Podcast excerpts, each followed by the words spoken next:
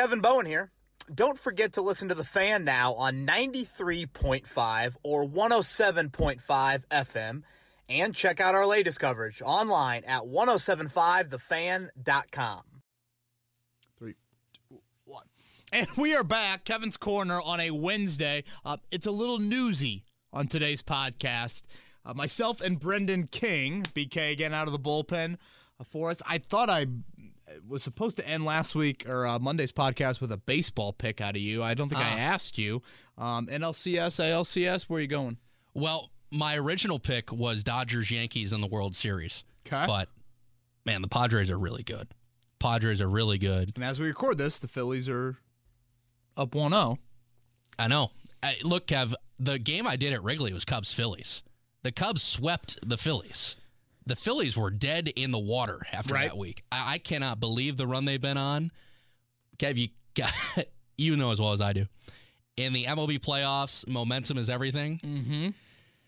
I might be picking the Phillies to match up with the Yankees in the World Series, but the Yankees are my World Series pick. I just okay. think the depth of that team, if they don't win it, that's a shame, and Aaron Boone probably getting fired. Yeah, it's weird how the Yankees are this, like, somewhat lovable underdog. Unreal. If that's even a thing with the Astros, and obviously the Astros are, like, you know, peak cheat, peak hate, so, uh, you know, part of that puts them uh, into that situation, but excited to watch the baseball playoffs as we record this, of course. The Pacers season gets underway, and we've got a lot of Colts news to get to on this Kevin's Corner. So thank you to yourself, Brendan King, for stepping in. Thanks for having me, Kev. Filling in for Eddie. Um, Alec Pierce interview we'll throw kind of the back half of this pod. Uh, we'll throw that in for Twitter questions. Had Pierce on our morning show with myself and Jake Query, so if you missed that, we'll put the Pierce interview in here. Um, obviously, some Jim Irsay comments. We'll wait till Twitter questions to get to those. Uh, we'll lead off with that, give a prediction for the Colts and Titans after Twitter questions. And um, we got a we got a couple news items to get to before we get to um, all of that stuff. So looking forward to today's pod. Wednesday's pod, you know, I, I'm always kind of like, man, what are we going to talk about? And then you know, kind of get to Wednesday afternoon, you're like, oh, wow, uh, there's a good amount to get to today. It's like a uh, T V sitcom that's being writ- written for you, like just as the week goes on. It's like, oh, there's... There's a little nugget. As the world turns, or, you know, uh, whatever, Days of Our Lives, whatever my mother, Colleen Bowen, would watch from a um, soap opera standpoint, the N F L um, can be like that at times, and uh, we got a lot to uh, unpack today. Kev, your first little nugget was the no-huddle approach for the Colts from last week into this week. Yeah, I think any time you find offensive success with a particular item, you're curious, like, okay, is that the identity? Or is this just a week-to-week cycle of the N F L? And, you know, I thought Marcus Brady made a great point on Tuesday, the offensive coordinator for the Colts, and saying, you know, part of the reason why the Colts had so much success on Sunday was because it was an unknown.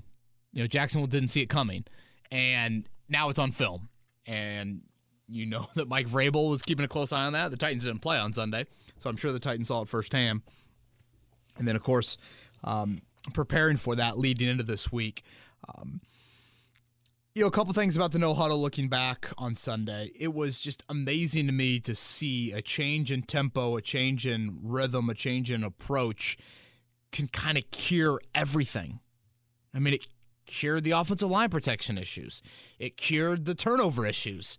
It cured Matt Ryan. Um, a struggling run game, I felt like, got support from a Deon Jackson-led kind of dink-and-dunk sort of receiving game. And as we record this, I uh, just got back from Colts practice, all three running backs uh, practicing, which I think is a very good sign with Jonathan Taylor, Nyheim Hines, and Deon Jackson. Um, you know, I asked Frank Reich on Monday, what is the hesitancy in using no huddle week in and week out? Um, and I kind of knew his answer, but I just wanted to hear a little bit more from him on that because I do think he, he, he can get pretty detailed offensively when you ask him those sorts of questions. And he, you know, pointed out, like, formationally and personnel-wise, it does restrict you. You know, I think early in the game, the personnel grouping was Pittman, Pierce, Campbell, Allie Cox, and Deon Jackson. Well, obviously, Allie Cox had kind of a quiet day from a receiving standpoint. There's times during the game you'd like to get Granson in there. You'd like to get Jelani Woods in there. Um, you know, running back-wise, Deon Jackson was the lead back running and receiving. At times, you'd probably want to mix and match Taylor and Hines if they're both healthy. So, again, I, I understand where he's coming from with that. But I also think, in my mind, given how big of a rut you were in offensively, you cannot, cannot act like the no-huddle is too far away in a weekly game plan to touch. It's got to be close by. It's got to be in your back pocket. Um, now, having the same success with it week in and week out is should not be expected, and having it away from home is probably more difficult. Crowd noise, I think, plays a lot into it, but I think it is something that clearly this offense found success with in so many different areas that it was such a jump, Brendan, from you know shutout week two to thirty-four points on Sunday that it's got to stay close. It, it, it's got to be whatever, number two or three on, on the game plan if it's not number one. Um, I also think this, my assumption would be that guys making the transition from college to the N F L are probably more used to running no huddle. I mean, you watch a ton of college football. How much of it is tempo? I mean, you see Tennessee on Saturday?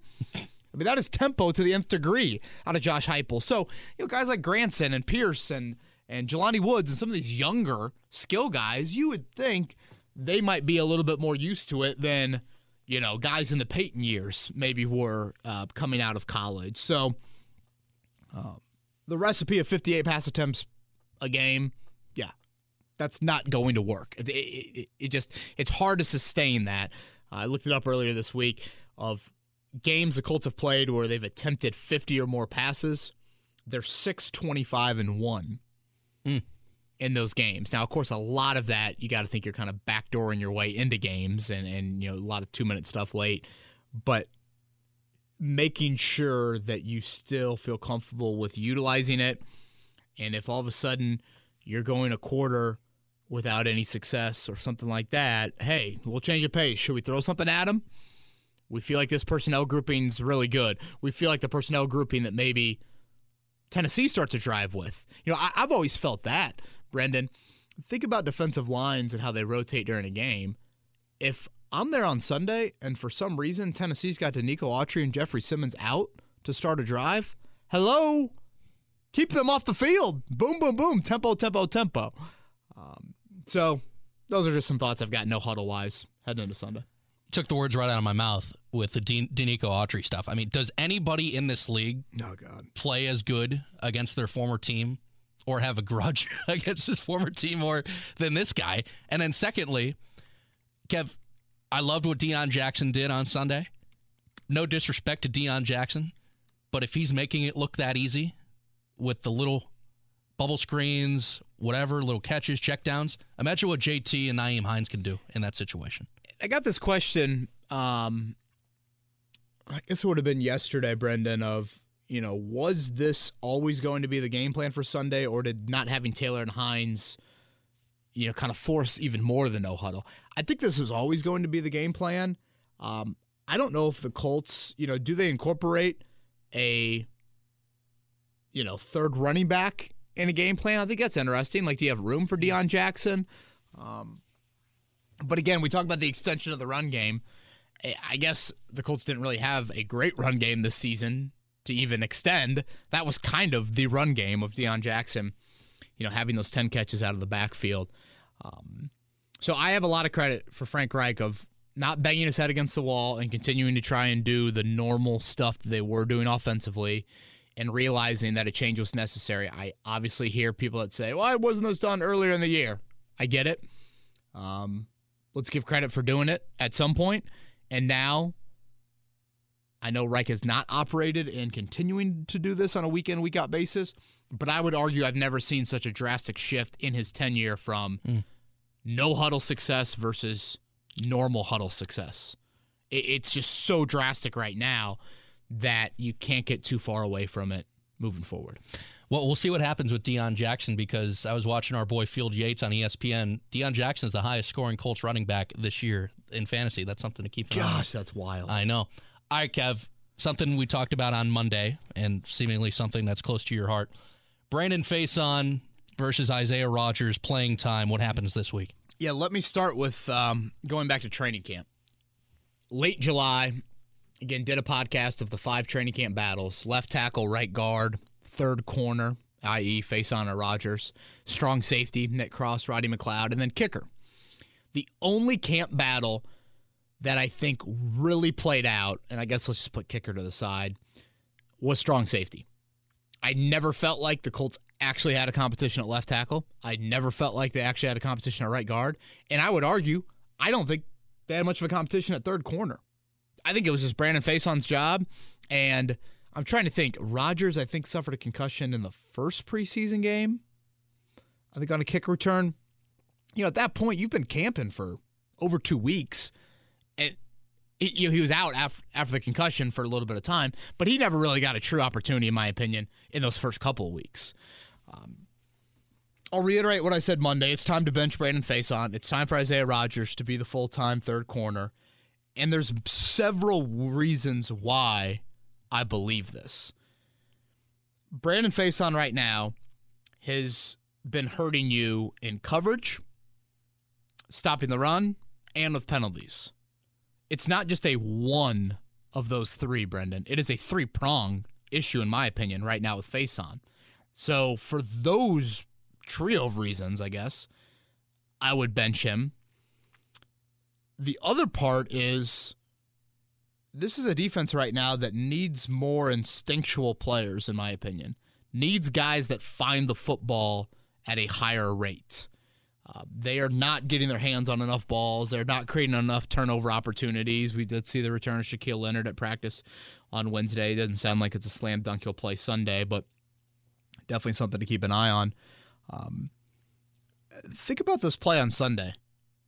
Remember, like, the muff or whatever happened there with Q T and Nick mm. Cross over near the Jacksonville sideline, and then all of a sudden, oh, Isaiah Rogers has got the ball, and, you know, and the band is out on the field, and, like, Isaiah Rogers is reversing field here, and, oh, my gosh, that just turned into a disaster to, like, did he get ten yards on that return? Like, it was impressive. And if I'm not mistaken, at that point, it was, like, fourteen to three. You were down. It, you needed some energy, a jolt, and I feel like Rodgers just has this knack. I know it's hard to describe, and I, you know, it might be hard to kind of quantify, but he just, he's around the ball, and he gets his hands on it, and he makes plays. Um, that's a guy that I would want to see it there for one hundred percent of the snaps. And you hear Gus Bradley talk on Tuesday, you hear Frank Reich talk yesterday, glowing about Faison. I mean, no indication of, like, he's going to be outright benched. And maybe that's just public chatter on a Tuesday or Wednesday. Again, Rodgers is out snapping Faison, but it's still too minimal for me. Like, I want to see a full, let's give Isaiah Rodgers that opportunity. And let's also give Brandon Faison the opportunity of seeing the bench for a week. I mean, Brandon Faison is a, seems like a pretty good pro. They clearly think highly of him. Um, he's been an undrafted free agent and a spot starter really for the vast majority of his career. It's not like it's going to be the most unforeseen situation where you bench him and you should be worried about him mentally moving forward. Like, he's used to that. I mean, he's, a, he's an undrafted guy. It's not like he had the starting job from day one. See how he reacts to that. See how he handles that. Maybe that's the wake-up call of, like, gosh, I signed a one-year deal and, you know, whatever, three, three-ish million or ha- however much it was for. Um, kind of rested on that a little bit, figured that there's no way Gus and Ron Miles are going to bench a guy that they know very well. I am totally good with him being there. And if I'm not mistaken, one of the bigger runs from Derrick Henry back in week four came on a missed tackle by Faison near the line of scrimmage. Henry bounced it to the outside and had that touchdown run.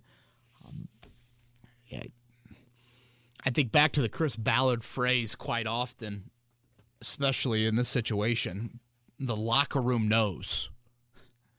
Let's hook up a lie detector to fifty guys in that locker room and ask them, should Brandon Faison or Isaiah Rogers be the third corner right now? I think the locker room knows. I agree. And, Kev, remember the conversation of the last few years for the Colts defense before Gus Bradley got here? You heard nearly every guy mention the number forty in the number of takeaways that they want to have.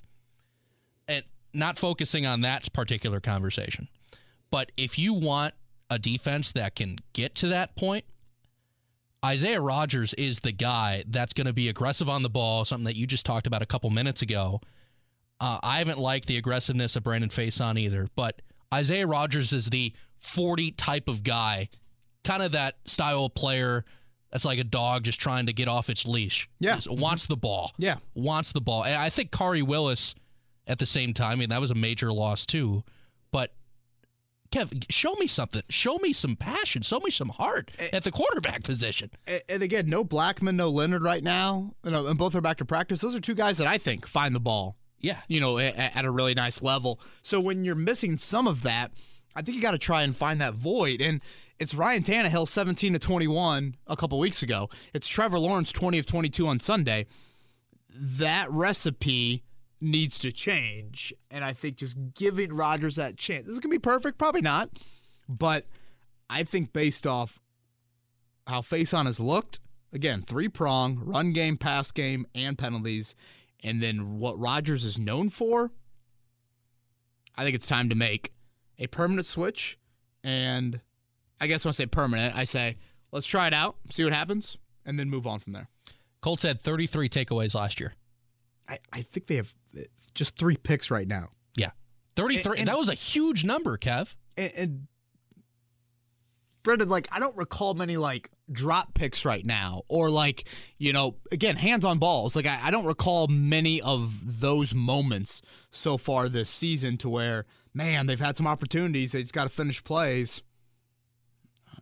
No, I don't. I don't think so. Kevin, some news this week. Oh, a lot of news, that is, from the Washington Commanders. Oh, boy. Oh, boy. Nice did I say, did I say Commanders? Very nice there. Um, four twenty-five kick here in two weeks. So you think the N F L's happy about that one? Uh, I, I think they are. A few more eyes on there, that one. There's the a little league. Drama coming to Lucas Oil Stadium. One uh, o'clocker. All right, listen. So uh, Heineke's going to start right. for Commanders this weekend. Carson Wentz, potentially a four-week recovery. And maybe we will not see Carson Wentz at Lucas Oil Stadium, and maybe that seventy percent of snaps will eventually come into play. Yeah, we'll get to the Jim Irsay, Daniel Snyder feud um, coming up here after the Alec Pierce interview. Let's focus on Wentz's injury situation right now. First off, um, like you said, um, surgery on his fractured ring finger on his throwing hand. That is not ideal. Um, sounds like four to six weeks on that. As we record this, he has not been placed on injured reserve. If he is placed on injured reserve, that would keep him out for four weeks at least. That seventy percent threshold, basically you could miss four, maybe five games. That's likely it, though, if you're going to meet that seventy percent threshold. So if he goes on I R, in all likelihood, he's not going to meet the seventy percent threshold, and the Colts would then get Washington's third-round pick, not their second-rounder. Before I get into some of those ramifications, I'm really bummed that Carson Wentz, it's looking like he will not be playing quarterback a week from Sunday in Lucas Oil Stadium. Agreed. Um, I wanted to see it so bad. I want to see the entertainment. I want to see how Wentz reacts. I think something you love about professional sports, Brendan, is just atmospheres, storylines, again, the entertainment feel to it. Um, I mean, here's Carson Wentz, like, on the brink of his career, you know, potentially being done, frankly. And all of a sudden, he's coming back into Lucas Oil Stadium and playing in front of an owner who publicly, you know, backed the little four-wheel. I'm picturing the kid driving the four-wheeler on the GIF. You know, he's yeah. backing over his, I thought his friend, maybe not his friend after he did that, um, in the front yard. That's what I picture when I think of the Wentz comments from Jim Irsay this past offseason. Uh, so selfishly, again, from an entertainment value standpoint, Taylor Heineke doesn't really scratch my itch coming up here a week from Sunday. Um, having said that, you look at the ramifications of this. Colts draft picks right now, they've got their first, they've got their second. The third rounder was traded for Nick Cross. So you would be either getting Washington's third rounder, and that would kind of replace yours, or you'd get Washington's second rounder if Wentz were to play seventy percent of the snaps, and then you'd have two picks, you know. You'd have three picks in the top, you know, whatever, fifty or sixty. That's that's obviously pretty good when you're thinking about it. Um, if you want to look at it just from a player standpoint, Brendan, think early second round and the success the Colts have had in that range under Chris Ballard, Shaquille Leonard, Braden Smith, Michael Pittman. You know, you throw in Rock Yassin, I guess he would have been an early second rounder. That's four names, three of them pretty darn good, and a fourth in Yassin that, you know, netted you. You know, you're hoping a pass rusher that has had a quiet start to the year, but would not shock me at all if he gets, you know, to that eight, nine, ten number by the end of it. You know, that's that's a range where Chris Ballard's found a lot of hits on, and he loves that range. You know, he's a big believer in that. You know, you try and acquire a lot of picks there. Whereas you get to the third round, and now you're getting into a Terrell Basham, uh, Bobby Okereke, um, a Julian Blackmon. You know, you can a hit here, but not like a double, a triple, like some of those other names. So if you just look at the player, you know, that's obviously a gap. But then when you look at the trade value of what trading the thirty-fourth overall pick or the sixty-sixth overall pick means, that's where I think you really notice it. Uh, it's not as obvious because it's harder to look at, you know, projected trades when you're talking draft picks. Uh, but I, I scanned what a first round would look like right now. And as of October nineteenth, you've got Carolina at one, you've got Detroit at three, and you've got Houston sitting there at number four and five. Well, in my mind, Carolina will draft a quarterback. I would think Detroit would draft a quarterback. And then Houston, again, with two picks right there at four or five. That's three Q Bs off the board before you even get to the fifth pick or the sixth pick. Um, you, you got Seattle sitting there with twelve and fourteen. You've got Washington sitting there at eleven. I, you know, what are they going to do? I mean, you could be looking at a scenario where only one team in the top five is not going to draft a quarterback. Therefore, that's one team that's saying, you can trade up with us. Or that's one team that's saying, we're going to pick the best player that's not a quarterback, and we're not moving. You know, there's no guarantee, obviously, that a team's just going to trade with you. So you could be looking at a draft where you get to pick five, six, and you're already to quarterback four or five. And I think that is the reality of where you're at right now, where the Colts are sitting at, I think it's right around twenty, right now. And okay, you know, let's offer them pick fifty-five, your second rounder. Well, you're probably gonna have to throw in next year's first, probably gonna have to sweeten it even a little bit more than that if you're gonna make a drastic trade up into, you know, the top five, or maybe it's the eight range. Is Hendon Hooker a guy that all of a sudden is now gonna be in the same breath as C J Stroud and Bryce Young?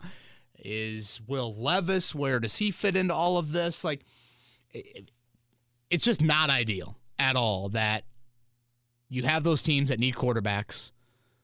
Houston's got two picks in round one. Seattle's got two picks in round one.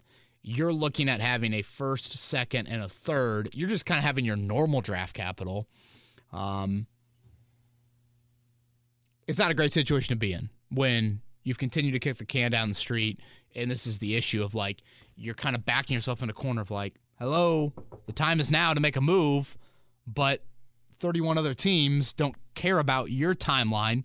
They've got their own timelines, and it just might not work out on paper, or if it does work out on paper, it's going to cost you a ton to make such a drastic move. And I guess the last thing I'll mention on this, B K, before I let you chime in, is let me make it very clear, the Colts still fleeced Washington in this trade. You know, let's say it's a third rounder for Wentz. That means you've got two third rounders. You got one last year and then this year, and they ate all of that money. So that, without question, you still fleeced them. For the umpteenth time in a row, they were going to cut Carson Wentz, and Ron Rivera said to the Colts behind the scenes after the trade, wait a minute, you gave up what for Matt Ryan and we gave up that for Carson Wentz? Like, that doesn't add up, you know. That does not add up at all. Uh, so Ron Rivera was shocked and pissed, and rightfully so. Uh, so the Colts certainly won the trade. There is just a little bit of a sour taste in that, man, what type of results will it lead to when it's all said and done come late April twenty twenty-three? It's always nice to be on the positive end of a fleecing, isn't it? Always, yes. well, well, well said. We, we have... I think we, in our lives, have both rooted for teams, Kevin, that have not been on good sides of fleecings. Correct. So, and, and, I, like, I'm watching Anthony Rizzo right now smile at the Yankees, and one of the kids that they got for Riz, the Cubs, isn't even in the system anymore. So oh I'm boy. I'm very sad. But anyway, go ahead. That's a salt meat wound with that one. It It is just wild to me that, like, the Colts would have cut Carson Wentz, and Washington did that. And, like, again, we'll get in the Daniel Snyder stuff here in a few minutes, but, like, how much was Snyder saying, we've got to do this, we've got to do it right now? I, I And I know it's kind of a probably an easy one to lob up right now, but it is something that is relevant. Okay, um, let's hit up the Alec Pierce interview, all right? Uh, again, this is Alec Pierce with us on Tuesday morning. Caught up with the rookie wideout from Cincinnati, myself and Jake Query, on our morning show. We'll slot that in here before we get to Twitter questions. Uh, Alec Pierce is with us right now on the Payless Liquors hotline. First off, Alec, good morning. Secondly, do you have the touchdown ball, and where is it? Uh, good morning, guys. And actually, I, I'm about to go get it when I go to the facility to, uh, this morning. So, did, Have, you, have did, you put a place like on the mantle for it? Uh, I'm not sure. I'll probably you know just hang on to it and at some point do something with it, but... Yeah, we'll we'll figure it out. Uh, I want to go back to that third down play from Sunday. Um, mm. w- when did you realize that, that that ball was you know coming your way? And what did Matt Ryan, if anything, what, what did he say to you uh, in the huddle or before that play? Um, you know, when I heard the play call, I kind of realized um, probably when, when when I saw press coverage, I, I knew the ball was going to come to me. Um, and, you know, he told me in the in the huddle just to go get it, make a play.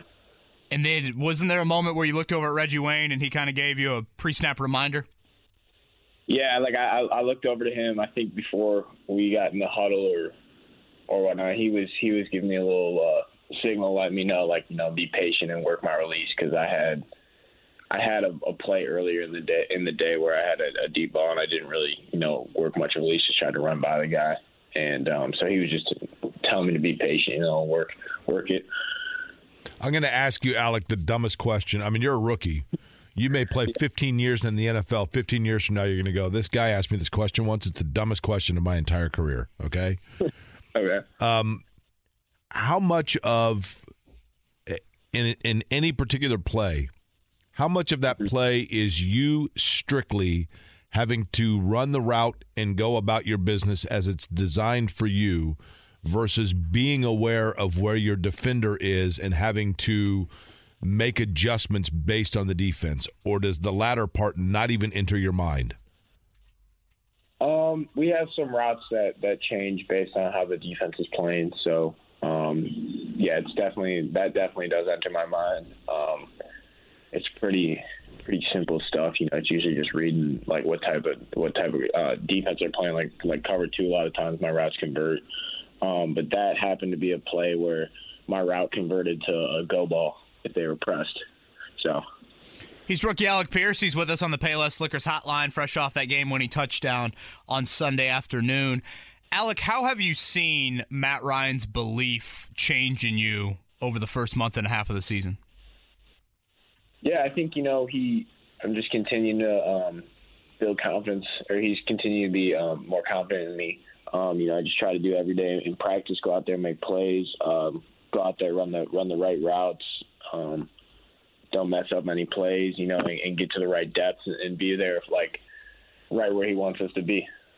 Were you worried at all? Obviously, the – concussion is out of your control week one, but you did have a drop in the end zone. Were you worried at all? Oh, man, you know, that was a great opportunity to make a strong early impression with my Q B, and I just blew that chance, and now I'm not out there week two. Were you worried at all about, like, oh, geez, it's going to take me a while to regain that trust? Um, I don't I don't think I was necessarily worried. You know, I, week two was tough for me because I really wanted to Um, be cleared to play because I just wanted to get out there and, you know, continue to or prove to myself, prove to the team, you know, prove to the fans, everybody that I can, that I can play on this level. So I know that was that was tough for me week two that I that I was sat out because um, I really like that after week one, after how I played, like the the thing I wanted to do the most was get out there to week two. Like it couldn't go by quick enough that week to get out there and play and prove myself. Alec, I'm going to ask for you to simplify something for me. I'm not the sharpest tool in the shed. Mm. But I assume a lot of our listeners probably are the same. And I don't mean that to degrade them at all. I'm saying when you say they were running like a press and so therefore it was a go route for me, yeah. uh, in non-football terms for those of us that, that aren't wide receivers in the N F L, that means exactly what? So that means uh, press is when the defender's like up tight on you on the line. Press press man coverage. They're just they're just playing you uh, in man coverage, and they're they're playing you right on the line of scrimmage. Um, and you know my route would change from it was it was a shorter route, and you know that's that's tougher when the guy's right up there in your face. You know the, the best way to beat a guy, I think, when they're they're pressed tight like that, you can just run by them, go deep. So um, it changed to a, just a deep ball. Do you feel that your strength is more so getting that separation immediately on the line when a guy is up close on you, or if he is still close on you as the ball is coming, having the body control and strength to bring it in? Um, I'd say probably the latter. I mean, I do. I I think the biggest thing at this level, the quarterbacks are so good, and then also the defensive backs are really good players too. So you're not gonna you're not gonna necessarily like. kill the, kill the guy at the line of scrimmage all the time. Like, he's going to be there. You just got to get a, a good release where you you can hold the line and save space for the quarterback to throw you a, a good ball, and then, and then they do that because they're unbelievable players. You personally, Alec Pierce, you played defense, you know, obviously in high school. I think even in college maybe you took some, some snaps playing as a defender. Mm-hmm. But how much does that benefit you now because you know – kind of the mind of a defender? Do you ever, when you're lined up, put yourself and revert yourself back to when you play defense to think through what your opponent is doing and then, of course, anticipate what's coming? Um, I don't think I consciously do. I mean, a lot of it has just come from playing a lot of years of receiver. You you, you understand the looks, um, and you understand, oh, like this guy – this guy might be playing me outside leverage. Like, what does that mean? He doesn't want me to go outside. So if I threaten his outside, like he's gonna, he's gonna react to that, and he might make a move. So on the release, you're gonna try to uh, threaten his leverage and, and go and uh, use that to your advantage, and, and, and make him get off his spot and, and, and make a move. So. Just got word the stream is back up and running, so thank you to Alec Pierce for accomplishing that. Little does he know that he's helping us out technology-wise today. Alec Pierce is with us here on the Payless Liquors Hotline. Alec, before, if I'm not mistaken, Reggie Wayne came down to Cincinnati and worked you out pre-draft, or was part of the Colts contingent that came down there. Um, were you familiar, or did you have, like, memories of Reggie Wayne as as an N F L player? Yeah, for sure. Um, watched him growing up a, a good amount. You know, I grew up in I grew up in Chicago, so definitely remember watching the the, the Super Bowl of um, I forget what year it was, but when they when they beat the Bears in the Super Bowl. Um, Were you a Bears yeah. fan? I wasn't a Bears fan, actually, but I was actually a Packers fan, so it's kind of like forbidden in uh, in Chicago. But my dad, my dad was from grew up and was from uh, Wisconsin, so he got me on that early. Gotcha. Well, glad you made out Chicago alive with that fandom. Um, what yeah. has Reggie taught you the most in this rookie season? Um, definitely a lot about, you know, just like beating the D B, like you, like I said, with their uh, technique, uh, how they're playing, their leverage, all that, a- attacking that and using that your, to your advantage to get open. Alec Pierce is our guest. He's on the Payless Liquors Hotline. Um, Alec, at what point, if it has happened, I'm assuming it has, because things from the outside seem to be all kind of coming together for you right now. Was there a particular moment where you realized that the game had just kind of slowed down and you now felt comfortable as an N F L receiver? Um, I think, I think, you know, week three, that was kind of my goal in my mind. I don't, I don't know if it just happened naturally, but I, I kind of told myself, you know, I was going to go out there week three and just play football and, and not be so in my head thinking about, you know, if I'm doing things right, um, if I'm, you know, reading the defense right, whatever. So, kind of just told myself to go out there, relax, play football. I know Reggie been he's been on me about that, you know, since the day one at camp, kind of telling me, you know, just go out there and, and just just play play ball. He's like, he, he knows I have the skills, but it's just he, he thought like I was just, you know, thinking too much, which was slowing down my game. So I, I really focused on that week three and told myself, like, right before I walked out on the field, like, just go out there and play loose, because that's how I think I play the best, you know. Alec, I um am a very unapologetic, diehard Notre Dame fan, so my venom towards you uh, was probably there, I'll fully admit, last fall. I also am an Indiana University grad, so I guess I could go with that, with what you did to both of those football programs last fall. Did you find it ironic at all that you were drafted by the Colts after what you did to Notre Dame and Indiana, and those were probably uh, big reasons why Chris Ballard uh, fell in love with you?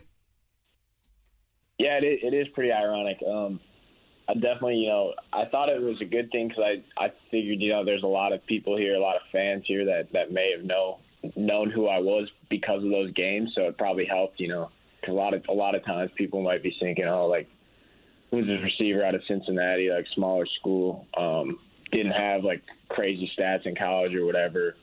But at least at least a lot of people, I think, got chances to watch me play because most, most of those people who are fans of the um, – you know, the Hoosiers or Notre Dame, they they beat Colts fans. So I think a lot of people had experience watching me from one of those games. They've gone from cussing at him, Jake, to cheering for That's him right. now. That's right.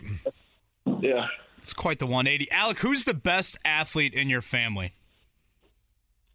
Mm, that's that's a tough question. And, uh, and I guess if you don't mind, can you fill us in a little bit on your parents' athletic background and your brothers?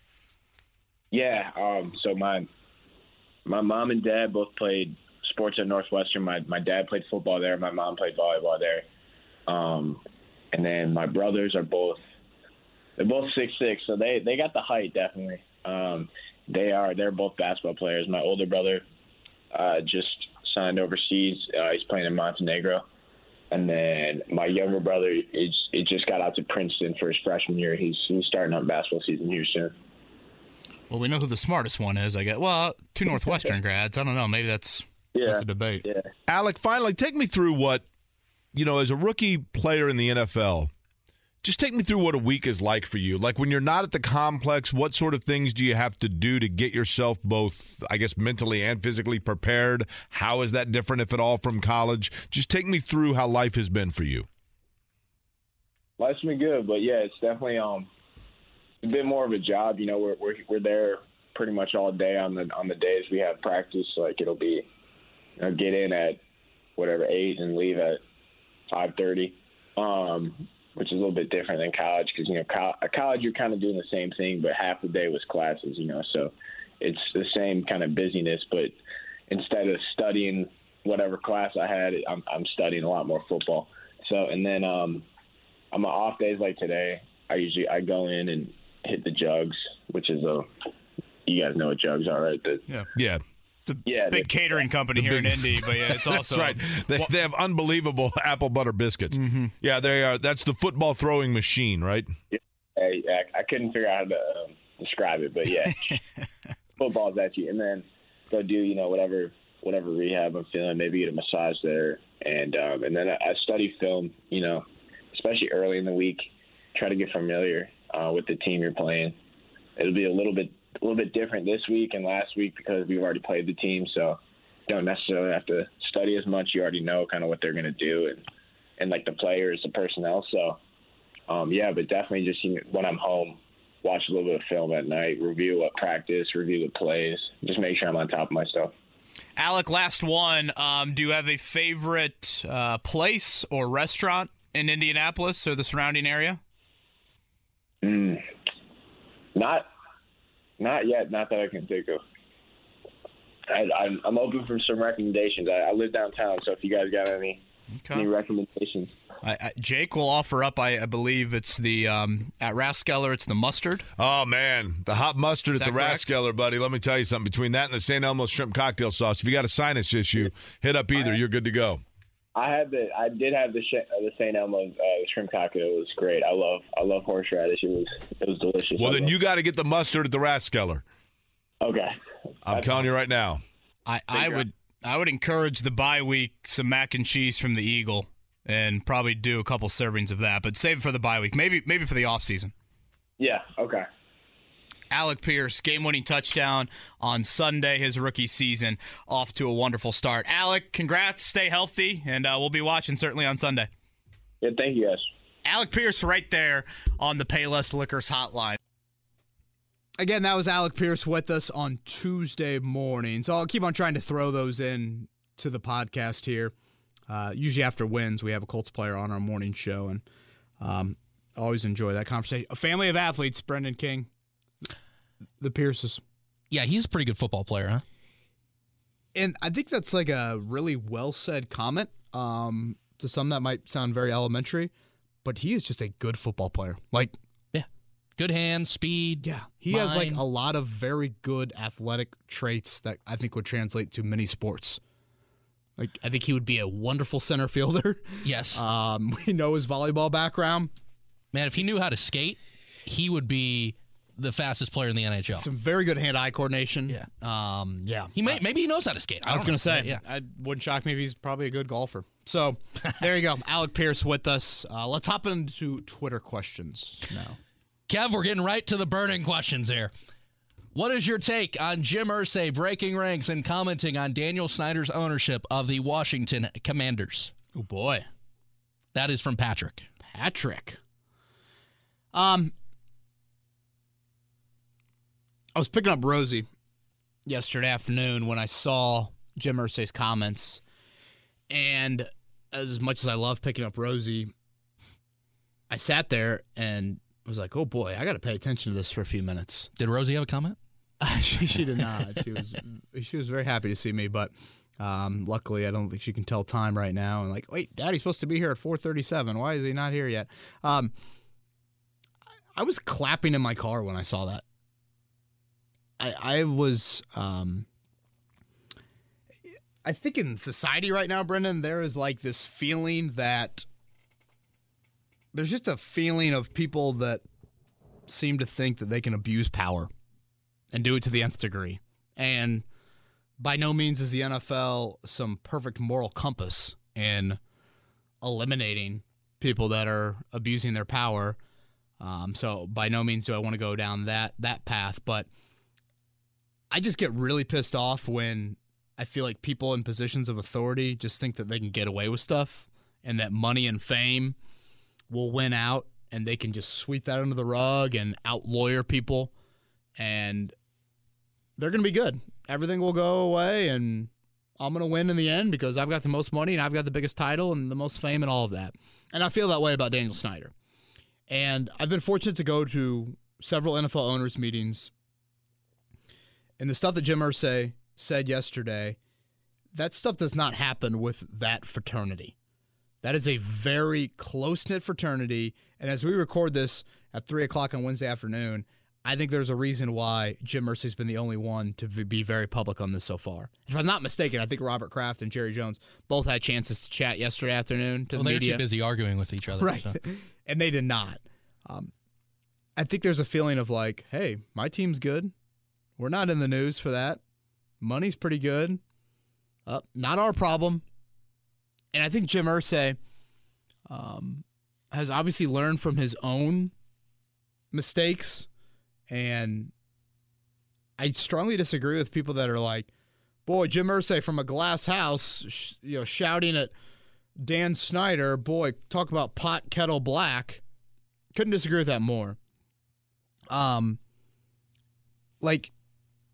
Just because a flawed individual calls out someone that I would argue is doing things and allowing things to happen under his watch that are much, much, much bigger of an issue than Jim Irsay's sad addiction illness doesn't mean that Jim Irsay should be quiet.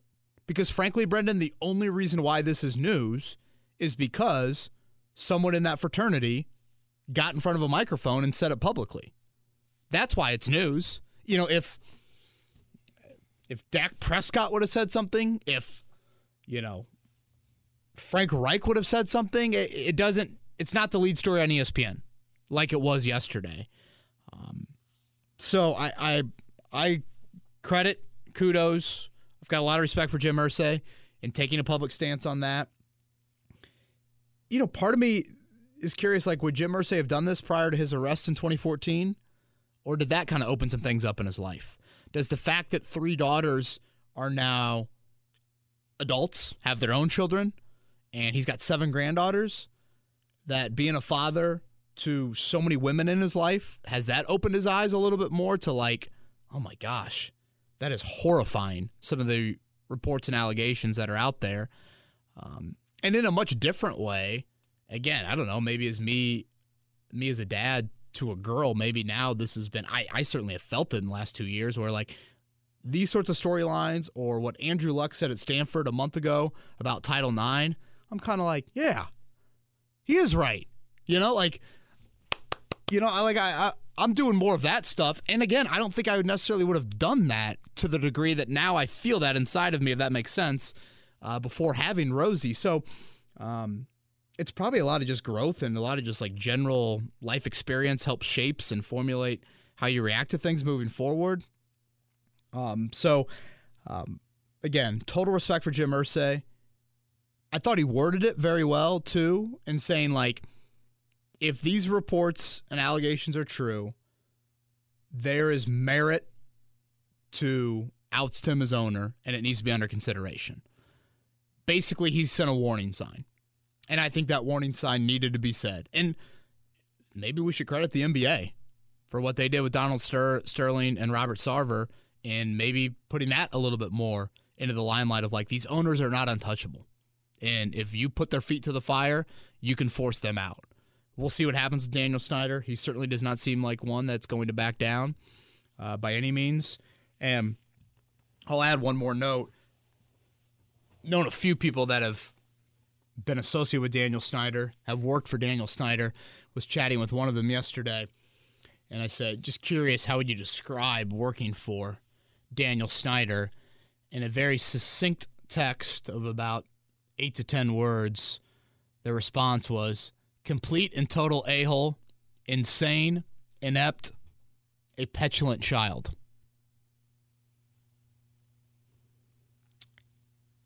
I, that's probably a bit of a mic drop there and just who this person is. So, um, yeah, I don't have a lot more to add on to Brendan. Again, we'll see how everything evolves from this. Um I remember being in Atlanta for the twenty fourteen spring meetings when it was Irsay's first public appearance after the arrest. I was fortunate enough to do the first interview with him after that. And I remember being in his hotel room thinking to myself, wow, I'm really nervous. And then secondly, walking out of there and thinking, it strikes me as a guy that's like learned a lot.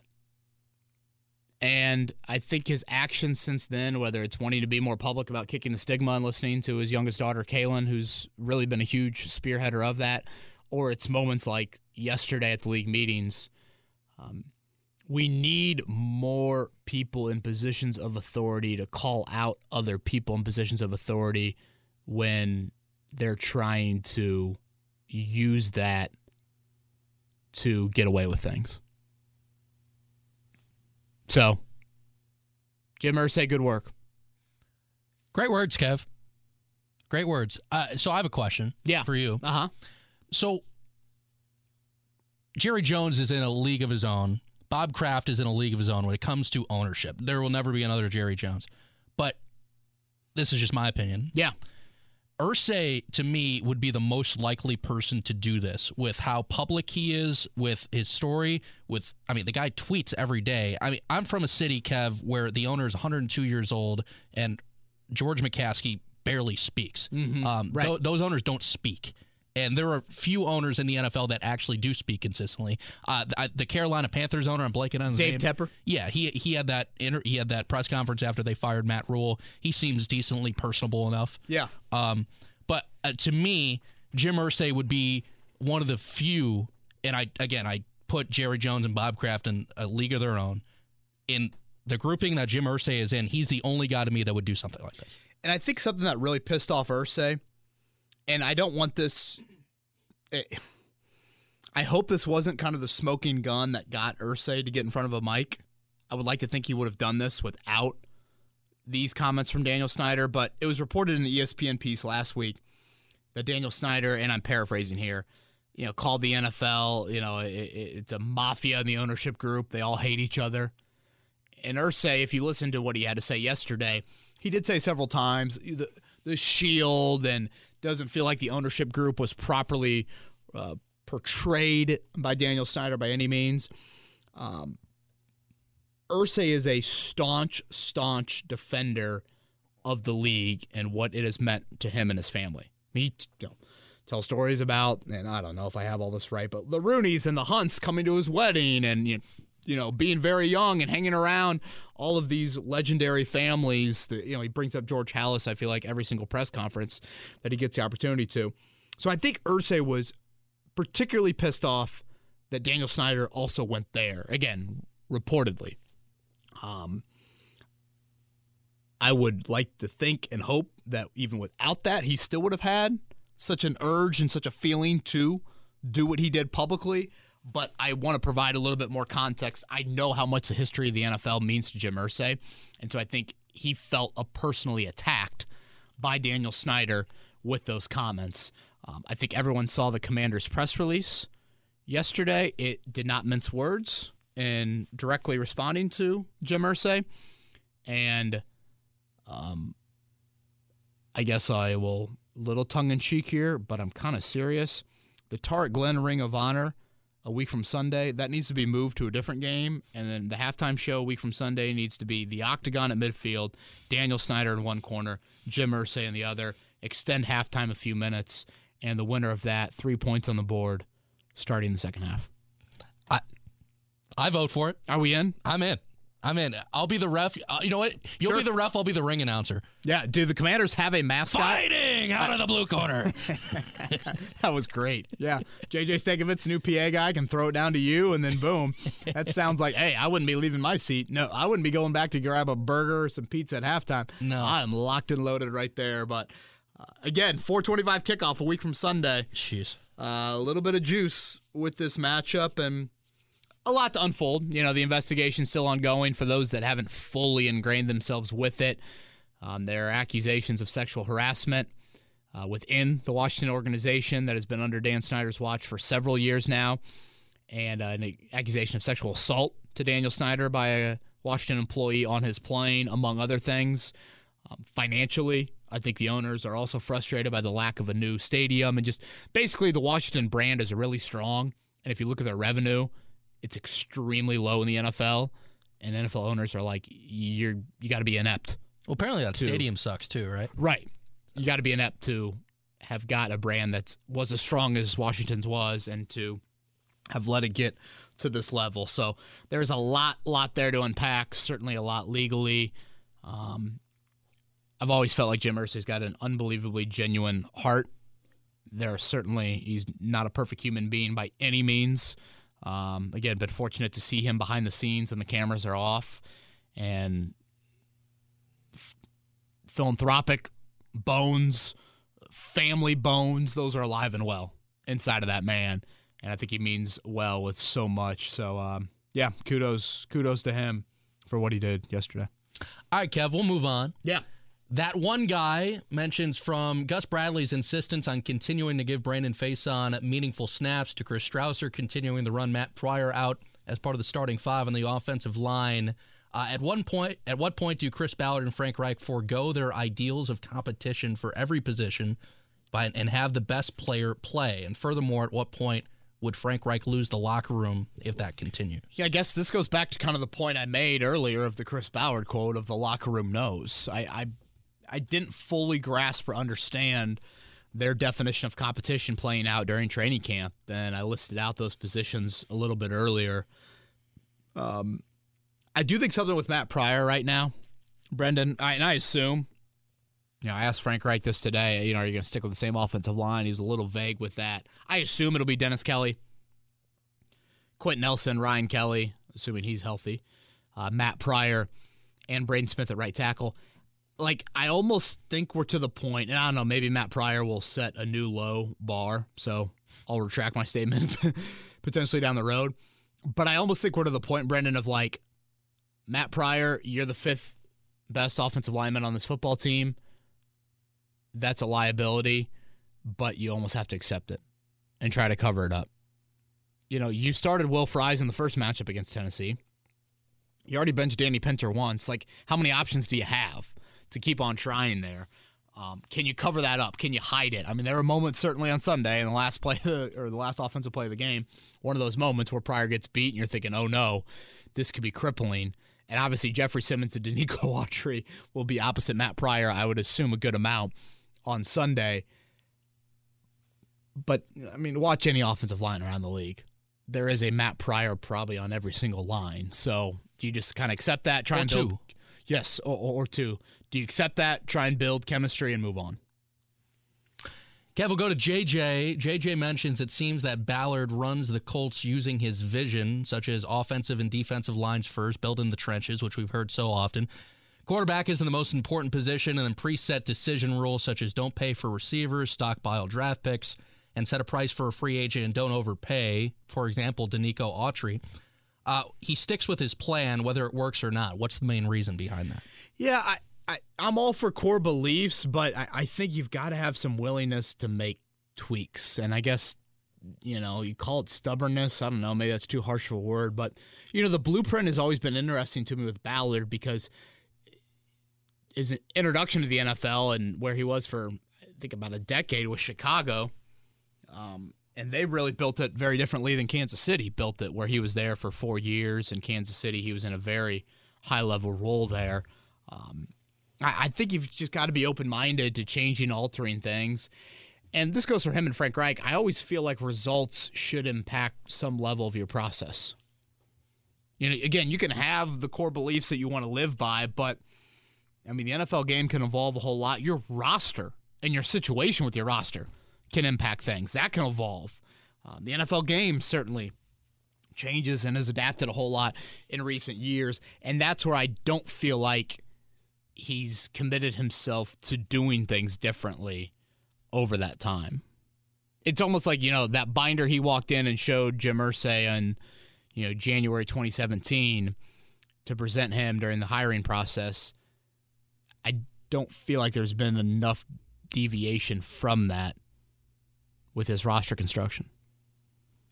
Well, he was probably taking a sigh of relief on Sunday, right? That Paris Campbell had the game that he did because Ashton Doolin's on I R. Uh, Kiki Q T got hurt. Um, DeMichael Harris just got re-signed to the practice squad. Yeah, so, I mean, like Q T's out this week. Yeah, sounds like Harris could get the call. So, I mean, up. Thank God that Campbell had the game that he did, or else, mm-hmm. I mean, look, I mean, if I'm Ballard, I'm, I don't know if he's nervous about wide receiver depth or not. Yeah. But yeah, yeah. Holy cow, thank God Paris did what he did. He had a little Wes Welker type game from Paris Campbell. No kidding. All right, Joe is a first-time questioner, long-time listener. Hey, Kev, question for the pod. Any idea why our defense can't defend screens? Opposing offenses are feasting with screens every week. Is it a product of Gus Bradley's scheme? Hey, Rodney McLeod made a big tackle on a screen on Sunday. Um, yeah, there are some issues right now with screens. I'm curious, how much is that the new defensive line approach? Upfield, upfield, upfield. No read and react, immediately get upfield. Our team's, you know, trying to take advantage of that and say, all right, you want to get upfield? You want to have that quick first step? You want to get in the backfield right away? You know, how can we take advantage of that? Um, so I do think that is something that you got to keep an eye on, and you know Tennessee will try and tap into that. I did think Jacksonville did a really nice job, and they almost were able to block up a few more of them. Uh, but, yeah, it's definitely something that you got to look into.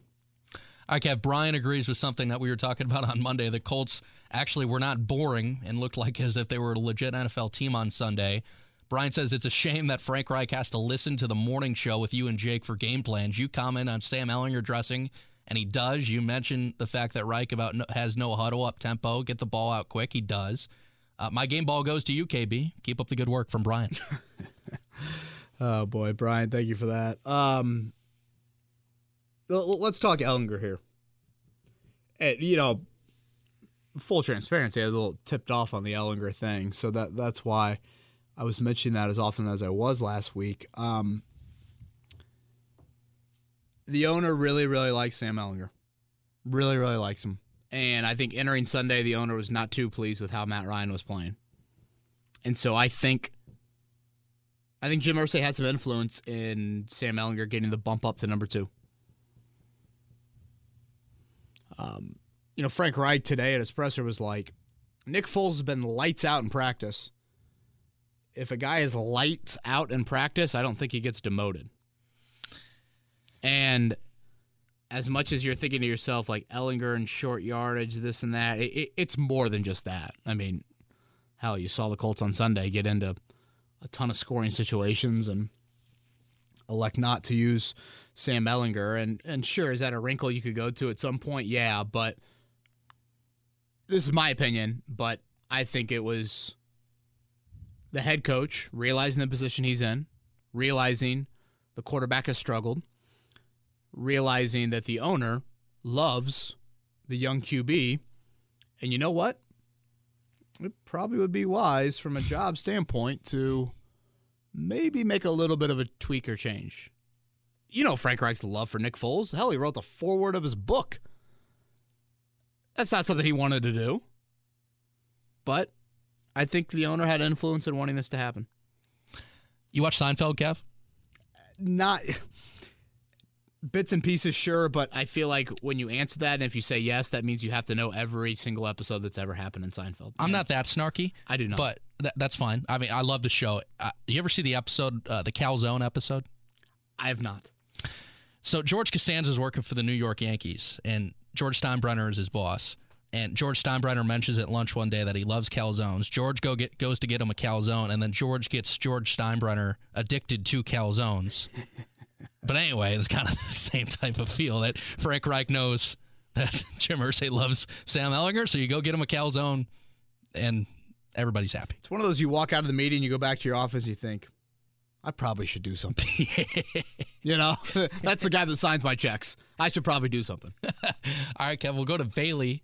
Uh, do you see Frank Reich sticking with the no huddle or quick tempo moving forward? I think that type of offense is where Ryan is best, and knowing Frank, he better not abandon what works this past week. Bailey, again, normally he is not stuck with the no huddle. Uh, of course, I, I'd argue the offense has never looked so bad and then so good in a flip of it. Um, it improved so many weaknesses that you had had. Um, I understand on the road it's probably a little bit more difficult than using at home.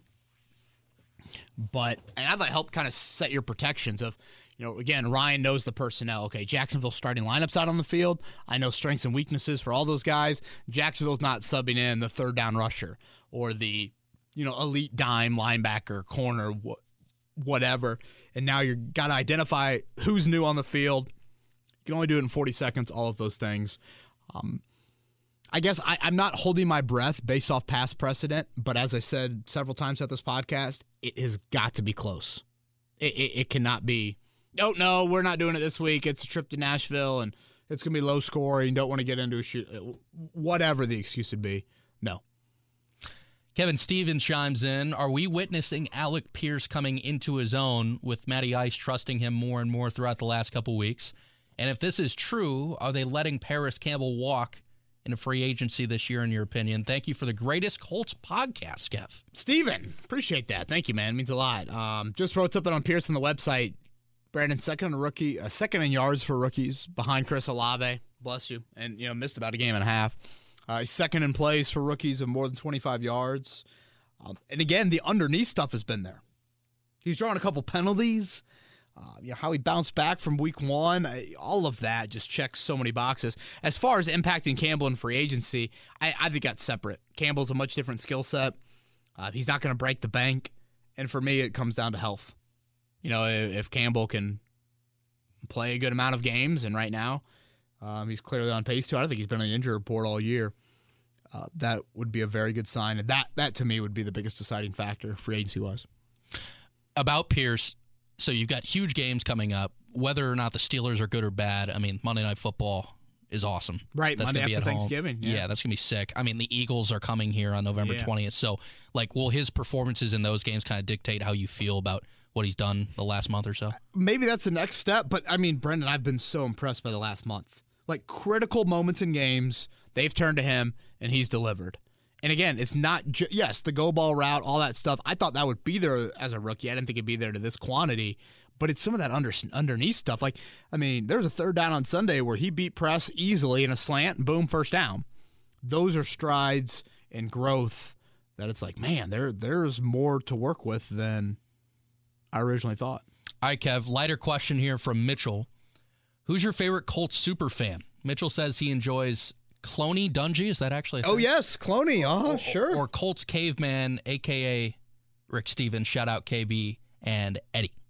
Thank you for that, Mitchell. Yeah, Colts super fans. Um, the guy that dresses up, he's got, he looks like he's got a boombox on his shoulders. Uh, I saw him at training camp a good amount. It introduced myself. I, I believe, if I saw correctly, and I don't know, maybe you got a better look at this, but did I thought Cloney Dungey lost the shrimp eating contest on Sunday during halftime. I actually did not see. I uh, was talking with somebody at halftime in the back, so I did not see such shrimp eating contest. Believe that was Aaron on the Jumbotron there. Um, so Cloney Dungey, have you ever? Do you know who this person is? Unfortunately, no. So, should I? A, a clone of Tony Dungy. Okay. Um, dresses up like Tony Dungy, does the headset. He's like real big into like uh, doing some of the Lego or like little action figures of oh, so Colts players. He probably loved Rodrigo Blankenship. I'm probably very disappointed that. Hot Do you know that Rod- Rodrigo Blankenship's on the Cardinals now? I saw that, and the kicker that Amendola was their kicker with Matt Prater out. He was the Chiefs guy that missed all the kicks here. Yeah. Uh, kicker cycle is kind of wild. Uh, yeah, I, I would throw those in there. Hey, hey, I'll echo what I said on Monday. I thought the crowd was outstanding on Sunday. I've certainly been one to be critical of the environment inside of Lucas Oil Stadium. I felt it pissed off. I felt a pissed off fan base, and I liked it.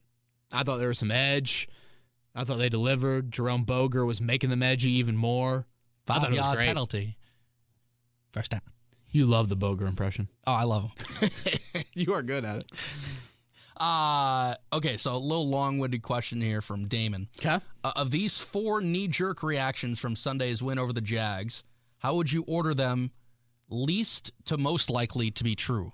Okay, so we've got four that we're ranking here? Four of these, least to most likely okay. to be true. Number one, Sam Ehlinger will remain the second-string quarterback and will dress over Foles, as there are design plays involving him not yet to be revealed. Number two, Paris Campbell has begun to take the next step in earning his second contract. Number three, Dennis Kelly is the answer at left tackle. Number four, Ballard selections at defensive line are starting to pay off, and the pass rush will remain consistent. Thanks, Kevin and Eddie, and keep up the great work. Damon, I like that. That's a good one there, okay? So he's saying least to most likely to be true? Least to most likely. Sam Ehlinger, second string. Paris Campbell, second contract. Dennis Kelly, the answer at left tackle, or Ballard selections at D-line are starting to pay off. Man, when you rattle it off like you just did, I might go fully in the reversed order of how he said those. Reverse order. Yeah, so... I would say... So you don't think D linemen are starting to pay off? Well, I compared to the other three. But yeah, right. You know, I I think you all got to... It's got to be in the context of the question there. You know, as far as the D line right now, and boy, I, I know I'm going to get ripped for this, Brendan, but I still wanted to see just... And I get the injuries have played into it. I still want to see a little bit more from Kwity Paye. Um, I was looking up some numbers when he went down, because I think it's really important to, like... When guys get hurt, I think it's key to, like, evaluate them at that point, because then if they miss a month, then you get to the end of the season and you're like, well, let's evaluate their stats now. Well, they missed four games. It's hard to kind of evaluate them, you know, when they've played twelve and other guys have played sixteen or seventeen. So I looked at Kwity Paye's stats uh, coming into last week. He was like, he was, I think he was twenty-fifth in sacks. Okay. He was like fifty-eighth in pressures, seventy-eighth in quarterback hits. Just, if you look at his draft class, he was taking, what, twenty-one, twenty-two, some, somewhere around twenty-one. Th- there. He's probably, like, right around a handful in those same categories, you know, right around five and tackles for loss or sacks or quarterback hits. You know, when you're, I don't know, maybe, am I being too greedy? I No. M- maybe the position has been so swing and miss that you just feel like at some point you, you got to hit on a little bit more. And, I mean, you take a rusher in round one, I think expectations should be high. I also felt like he was a little bit more ready-made than some of the other yeah. guys drafted in that twenty-one class. Here's my frustration with it. I think it's different if Kwity Paye is selected in a different year, but the fact that you went him one and Odangbo two, right, and in that draft you could have solidified potentially the left tackle where you're still not having problems to this That's day. That's a good point. That's a good point. That's what frustrates me most about that. So I can fully understand if people want to criticize me for being too harsh on Paye. I think there's some evidence. There's some numbers that would back where I'm coming from on that. And as you guys know, I never say anything out of just, oh, yeah, that sounds like something that makes sense. No, there's going to be substance behind everything. You know, Dio, I, I know he's quiet last week. You know, he's coming off the Achilles. It's still probably too early. Tyquan Lewis, though, big, man. Looked like, really good. Gosh, I mentioned that sack. That third and two sack. I went back and watched a little bit more of the game. The third and two sack, and you know another wild thing after that sack? You're down fourteen three. You recover two f- of your own fumbles. Down four. I, I forgot about the Granson fumble. That ball was – Ryan Kelly, was great effort mm-hmm. getting on that ball there after the sack before you scored that touchdown, make it fourteen ten. And Banigou continues to do nothing. nothing. So, I, yeah, I'll go there. Dennis Kelly, the answer at left tackle, I'd, I'd probably say yeah. And, again, answer, I, that's a little too harsh for me. I would say he's the guy there for now. One eye towards the future, though. You know, what about Ryman? Put Campbell there. Yeah, I think it's fair to say Campbell's taken – he has begun to take the next step in earning a second contract. Yeah. Now, the second contract could be one year. That's what I think it should be. And then Ehlinger will remain the second-string Q B. Yeah. That's okay, a really good question, Damon. Thank you for yeah, that. Yeah, that was really good. Nice work, Damon. All right, from Patrick. Carolina is hosting a fire sale. I know you're not an advocate of trading picks, but trading a mid-round pick or two for a versatile playmaker like Christian McCaffrey or D J Moore could help settle the offensive uh, woes. Yeah, Patrick, sorry. I don't know if a mid-round pick is going to get C M C. I, I, I'm sorry. I just, no. And I, you go back to the Wentz drama. Draft capital, precious. It's even more precious when the franchise has ignored quarterback for as long as they have. So, sorry. I, I, I just can't. I, I don't know. Maybe D J Moore or Christian McCaffrey would cost, you know, around. I, I have no idea what what they would cost, but I don't think you're in a position right now to entertain that. And I get it, like, an additional fifth or sixth rounder might not be the difference in making that trade up for a quarterback. You know, who knows what an entire trade package would look like, but That's that was my hesitancy with the Nick Cross trade up last year. Of like, oh man, I boy, obviously the Kari Willis situation, that looks really good, but then it's like,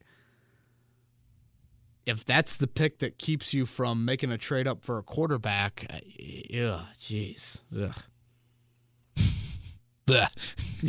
Where, where's where's McCaffrey going? Is he going Buffalo? It's a great question, but I'm gonna probably say multiple first round picks for Christian McCaffrey. Oh, really? That that, that rich? Don't you think? Well, I just running backs, man. They just. But I think he's a little different than like a I, I trading for Kenyon Drake. You know, well, like the Ravens yeah. did. But I just added Kenyon Drake to my one of my fantasy teams, so I would appreciate if you didn't talk about him like that. I, well, I put in a waiver claim for him, but I I uh, didn't get him. No, so. well, well, I don't think you're in the same league I am, but no, I'm not. Yeah. But anyway, uh, a couple more. Wake Spike. Yeah. I'm, Uh, hey, guys, is the loss of Sirianni's more intensive coaching the spark high character guys need? Someone to advocate for the urgency went down, went down and be the voice of the diva when they're up, especially since I don't see any of the captains on offense having more than a family sitcom dad level of fleeting anger postgame. Oh, my goodness. Give us that last sentence again. Uh, especially since I don't see any of the captains on the offense having more than a family sitcom dad level of fleeting anger postgame. I wouldn't be the want to be the one to say that to Quentin Nelson. You imagine that? Oh man! I think we would both get well, beat up pretty good. Boy, it looked like what Jim Irsay's going to do to Daniel Snyder here a week from Sunday in the Octagon. Pop pop. Um, Nick Sirianni. How about him the other night? Yeah, that's game and an F U. Yeah, was that what I saw? He's probably feeling pretty good. He's got some fire, man. He's got some fire. Uh, very different, obviously, than than Frank Reich. And, and, you know, it's what Reich wanted out of that O C position. You know, he wanted a, a very different personality. It's interesting because Marcus Brady is not like that at all. Br- Brady's got a little bit of an edge, but it's certainly nowhere near uh, as public as Sirianni has it. I mean, one thing that I will credit Nick Sirianni for, I thought he'd be overwhelmed in Philly, but he took a huge burden off his plate and not calling plays. Shane Steichen's been their O C and has done that. I've I've I've found it interesting that Brian Daboll did that with the Giants. Such a great play caller with Buffalo. He's not doing that as a head coach. And I don't think Eberflus is calling the defensive plays in Chicago. I think it's Alan Williams. Mm.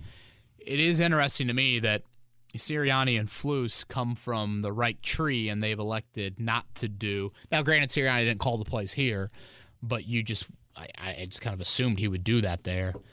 Um, yeah, I mean, leaders that personality trait, I do think, is what guys gravitate towards a little bit more.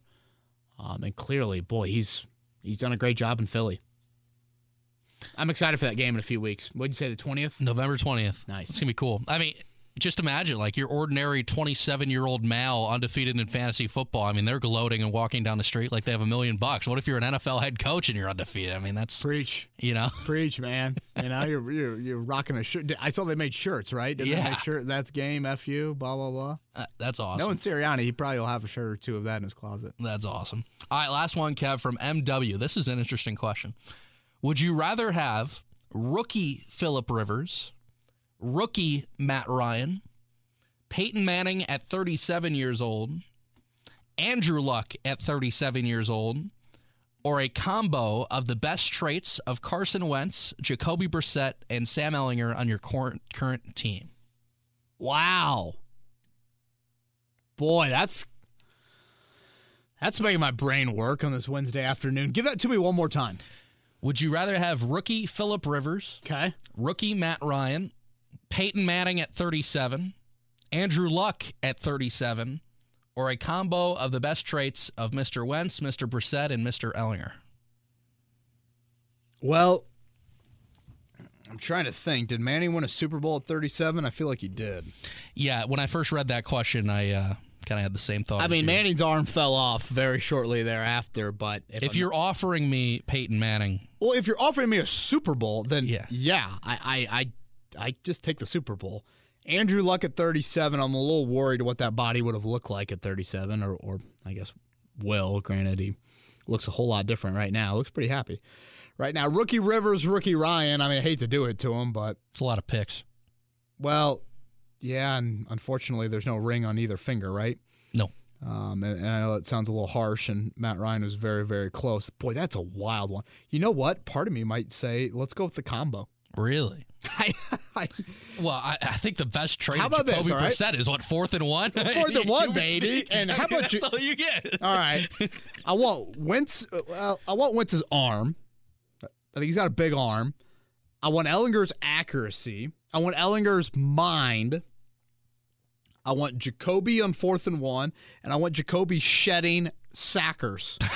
Just shed. He just literally looked like a bunch of second graders on his legs. I thought Jacoby was brilliant with that and still is brilliant at that. So I, this is why. I don't know. What can I win a Super Bowl with? I, I, I'm going the created player route. Yeah.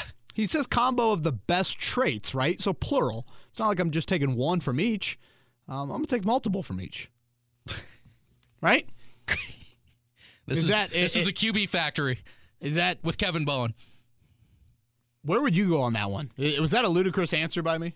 No, it's your opinion. I, I, I mean, rookie Rivers, rookie Ryan, you'd have a ton of success. I, I'm taking Peyton. Peyton at thirty-seven, if you can win a Super Bowl. Because I, I just build around him. I'm just picturing this Wentz-Jacoby-Ellinger combination. I'm like, God, that is wild. I, I just more out of entertainment. I'd like to see what it looks like. Would that combo have a one-in-a-million foot injury? Oh, come on now. Gosh, that, what was the doc, doctor's name who performed those surgeries on Nelson? Uh, yeah, I can't remember. David Porter? Yeah. Yeah. Wentz with a foot, and then Nelson the next day. That was that was one of the craziest forty-eight hours. Yeah. I think Gosh. we've ever had. How about that start to training camp? Reich had COVID, right? Yeah. What a disaster. Unbelievable. All right, what do we got? Are we done? We got one more? Uh, that's it. Uh, I did want to sneak in this one from Casey. I thought this was outstanding, Brendan King, and really made me think. I'm going to throw it to you. Oh. All right. From Casey. No doubt the linebacker group has a lower ceiling with Shaquille Leonard not in the lineup, but does it have a higher floor? Ooh. Read that to me one more time. No doubt the L B group has a lower ceiling with Shaquille Leonard not in the lineup, but does it have a higher floor? I love Bobby Okereke. Love him. I think he's smart. Physical, he's strong. Um, I, I obviously you miss Shaq Leonard's playmaking ability, the takeaways, the punch fumbles, but you lose a superstar for sure when he's out. But you just gain really solid, good football players: E J Speed, Zaire Franklin, Bobby Okereke. Gosh, how big was that speed stop on yeah. fourth and one? So I'm not saying that they don't miss Shaq Leonard, but when he's out, you just got some smart dudes in there, man. I think I think Casey hits the nail on the head with that one. I, I just think there's more steadiness in the group. Maybe not as boom or bust. If that makes sense? That's a really interesting question. Um, and as we talked about earlier with Isaiah Rodgers, you are missing turnover-making plays. You are missing hands on the ball. You are missing that big time. But the other stuff, I feel like you are a little bit steadier. And, you know, I asked Frank Reich today, you know, will a week of practice be enough for Leonard? It sounds like that's something that they're really, really debating. You know, is this the best week for Leonard to come back? A run-heavy team and wants to pound it right at you? You know, I don't... I, hmm, I don't Do you know. need him to stop Derrick Henry? I'm a little skeptical of that. So, I'll be interested to see how that plays out. Really good question by Casey. That was really good. Okay, is that all of them? I believe so. All right, man. Prediction time for Sunday, minus two and a half, the Tennessee Titans at home. Mm. Uh, the Colts have won both games, right, this year when they've been an underdog? Yeah. Titans have won four straight over you. I just, I've been a Titan supporter, and I still am. Uh, Vrabel has instilled the culture there that I think is very real. I think they've been just the cleaner, the tougher football team when these teams have gathered recently. Again, it's four in a row. You look at the scores, it hasn't been a massive score differential, but they've just found ways. They've made the plays in the third down, red zone, critical moments, and you have not. Um, but there are some, like, they were so fortunate to beat the Commanders, fortunate to beat the Raiders.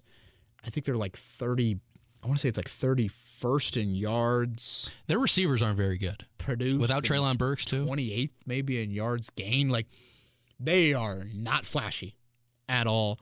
And I thought you just gifted them those short fields in the first matchup. Um, you got to be able to stop Henry a little bit better than you did in that week one meeting and just somehow block Autry and Simmons. Th- those two worry me. Autry, Simmons, and maybe Bud Dupree if he's healthy. That concerns me. But I am going to go with the Colts twenty-three twenty. So they cover? Well, Colts win outright. Colts are a two-and-a-half-point dog. Oh, yeah. Sorry. Yeah, yeah, yeah two-and-a-half-point yeah. dog. So I will go with the Colts twenty-three twenty. I just, like, I frankly think Jacksonville has more potency than Tennessee. Mm. To the earlier point, Tennessee's got a higher floor, but I don't, I don't know. Am, am I crazy? No, I, I think they win two. Okay. Um, Score? Oof. I I think it's a field goal game, Kev. I think that is. I think that line, reverse it. Give me Colts by a field goal. I'll, okay. I'll, I'll take Colts twenty-seven twenty-four. Um, a little bit higher scoring than I got. A little bit, okay. But again, without Treylon Burks, that receiving room is really, really, really thin. If you can stop Henry. I mean, that's that can win you the game. Yeah. I, they do, you know what? They Have, love heavy to, attention to Robert Woods.